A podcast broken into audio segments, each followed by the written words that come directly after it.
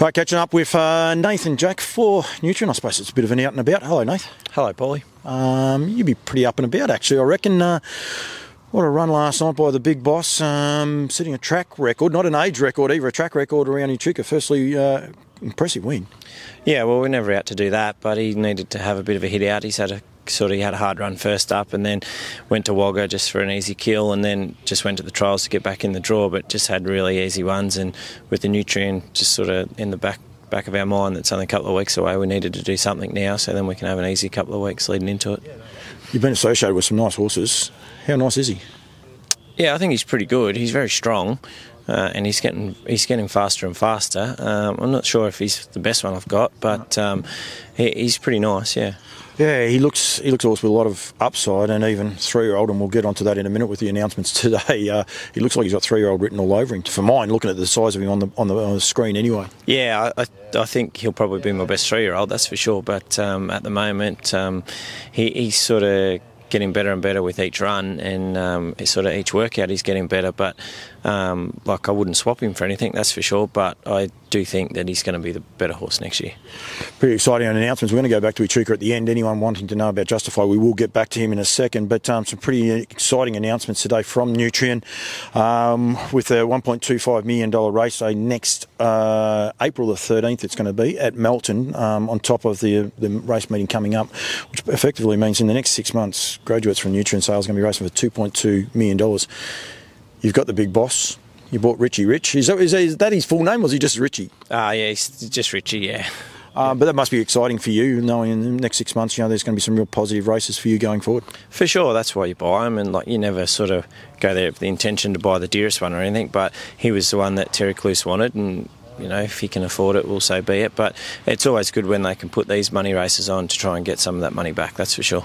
Of course, we're talking about um, the Carlos Pixel uh, Captain Treacherous colt that was the sale topper, an Australian record. Um, you said to me you just put him out in the paddock, but how's he progressing? Yeah, I love him. He goes really nice. Yeah, no head check, no boots, just big bold gun fella. Yeah, really like him. And he'll be aimed at early two year olds. Is that is that the, the aim with him? Uh, usually Bathurst is our first one we aim at and go from there. But just got to let him say. So such a big fella, big heavy fella. But um, if he's not ready, he won't be there. But we won't be pushing him. That's for sure.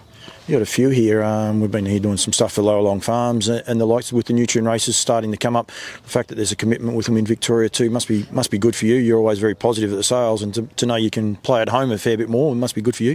Yeah, for sure. And I think it's great that they've put it on like the sale. I think it's a Friday night, and then. Um, the races the Saturday and the, I think the sale again on the Sunday. Um, just having a quick look, correct me if I'm wrong, but I think that's how it read. Um, and I think that's great because you get people there. Like you sort of try and make a carnival, so to speak, of it, and and why interstate people are there, and it just creates that bit bit of a buzz. That's for sure. I've learnt not to correct you, mate. You uh, you're one of these people. You're a bit of a, you and Mick Stanley always get very nervous about what I say around around you guys. Um, just very very quickly, impressive place here, mate. Um, how many horses got him wet? Not too many. Um, Dad's having a hip replacement, so that sort of put the numbers up a bit because we've had to take some of his, but there's about well, 28 maybe. A um, couple went out, a couple of babies, so that helps. But um, yeah, no, it's an impressive place. It's quite good. It does works for us, so that makes it easy. Jack name's always been known for, for babies, and it's one thing we need in this industry. There's a lot of people not uh, getting behind the babies. You guys have got a full on commitment still to bring these young ones through.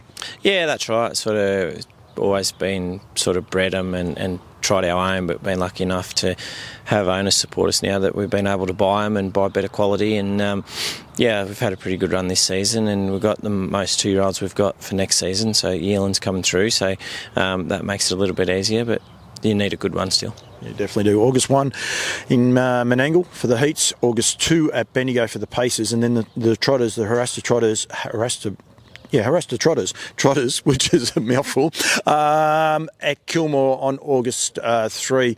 Um, I'm sure um, Anton's got quite a few lined up ready for, for that series. Um, yeah, you've got a great affinity with the with the Trotter as well, haven't you?